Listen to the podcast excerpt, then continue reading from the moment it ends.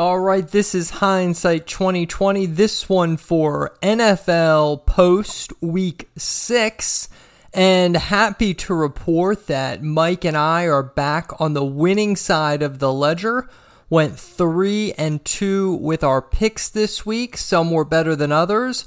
But as we do every Monday, recapping our five super contest picks, see where we got things right and where we got things wrong. Uh, let's start with the wrong, and I think I learned a valuable lesson this week, and that is when you spot the Admiral Ackbar, it's a trap game, which I thought for sure was the Colts against the Jaguars. Probably should just stay away from that game completely. Maybe the whole game is trappish, so to speak. But more importantly than that, you got to identify the correct game. Now, non contest related, one of the huge losses for me yesterday from a cash perspective was I bet the 49ers, and that was the trap game. And it was such a trap game that I didn't even recognize that it could be. All I was was confident to the highest levels that San Francisco was the right side in that one, and so foolish. The line is at five.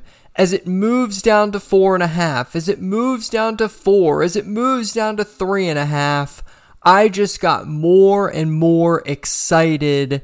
Here's the deal with gambling when lines start moving your way. You should only be excited if you already bet and got the best of the number. If you haven't bet yet and the team you want to bet keeps going on sale, there's a reason, and it's usually a trap. Now, Jacksonville, uh, we had them at two and a half, and the game closed at one and a half, so sort of felt like we had closing line value in that one.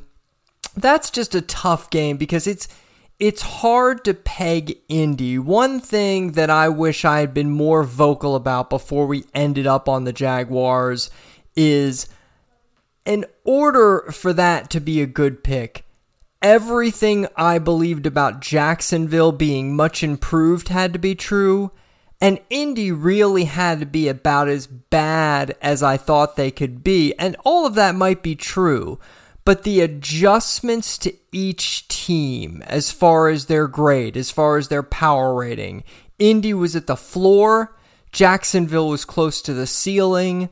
Tough to get value. We take a loss in that game, betting the road underdog Jaguars. Uh, Mike's ultimate decision, he ended up on the Kansas City Chiefs as the line went from two and a half to three. Once again, you're getting the Chiefs plus two and a half. Boy, that sounds like a great deal. By Sunday, we're offering them for plus three.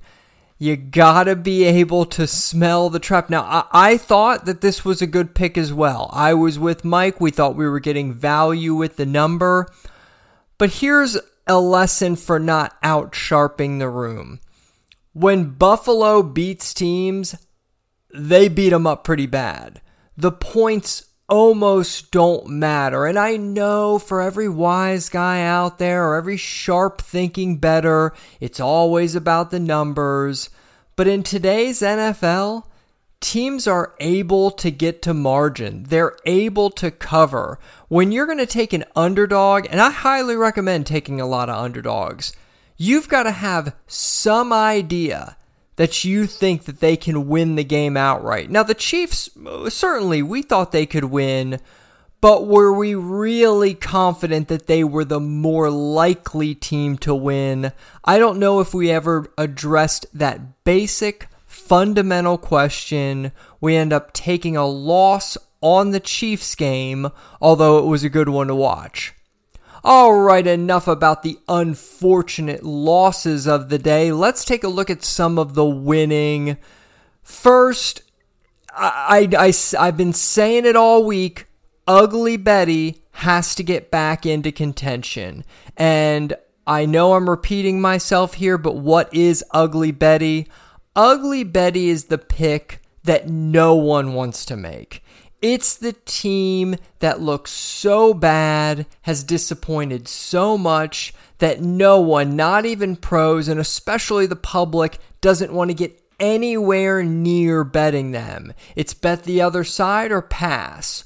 When you recognize the spots and where these teams are, it should just be an autoplay.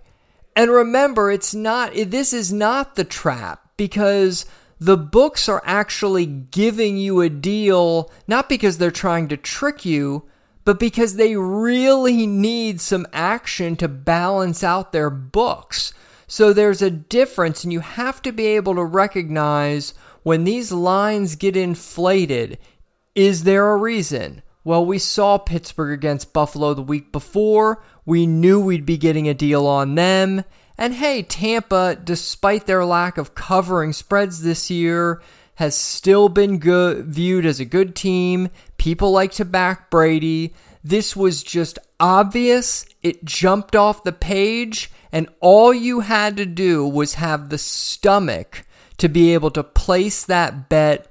Me and Mike both knew going in this is a pro play. We're going to make it. We're not going to overthink it too much and we end up on the Steelers plus nine and a half, hey, they win the game outright. Uh, great cash play I had on this game too. I played a correlated parlay with the under, meaning I felt if Pittsburgh was going to be competitive in this game, it wasn't going to be in a shootout, and under 46 and a half seemed like a perfect place to make that play. So it was a winner all across the board contest, cash, and the like. Pittsburgh plus nine and a half. All right, our chain of custody pick. And boy, I'll tell you what, me and Mike went back and forth on the Patriots Browns game. We attacked it from all angles.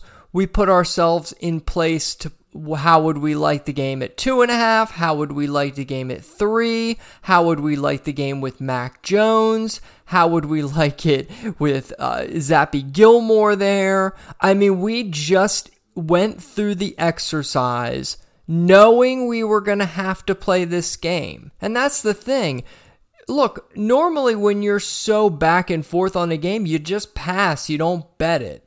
But I think the chain of custody is really forcing me and Mike, a couple amateur betters, to get past where we're comfortable and really dig in to try to find the value sides. And here's what it came down to for me. We could have had Cleveland minus two and a half. And I could make the whole argument that market says that's the value side of the number. But then I thought about it. Over the past 40 years, wise guys have been losing money betting the Cleveland Browns because they're better than their record and they're getting value. And they've been fading the New England Patriots because the stats don't explain why they're as good as they are. So here was the perfect scenario where I could just buck the sharp tendency to play the numbers and know, hey, if market's telling me anything, it's saying this is a field goal game. And in a close game, give me the genius Belichick and the well managed Patriots every single time. It looked easy once it was over. I'm glad me and Mike worked through this and came up with the right side. Patriots chain of custody. We had them plus three, won the game outright. Another big winner. Lastly, my ultimate decision. Now, me and Mike were in disagreement. His ultimate decision going into the week was New Orleans, but decided when the three was available in Kansas City, he would move there. And that's good because we were just going to leave the game out of the contest. But why would you want to leave such a fantastic pick out of the contest? Had the Bengals minus two, now, there was a lot of areas where New Orleans outplayed the Bengals in this game. I mean, they ran the ball efficiently, but New Orleans was one for five in the red zone. And Ja'Marr Chase made a big 60 yard reception late in this game, but Joe Burrow was making big plays all game, efficient in the red zone, more efficient on third down. If you look at the stats, even though New Orleans put together a lot of offense, they were unable to close at any point. I thought this was a good pick with an underrated Bengals team. We got the win. 3 and 2 on the week. It is our fifth winning week out of 6. We're 18 and 12 on the year, and I'm telling you, I said this on Thursday. Me and Mike are doing okay. We're picking games well, but we have yet to run hot, and we are going to run hot. I feel big things coming in this contest. You're going to want to keep listening, and you can bet on it.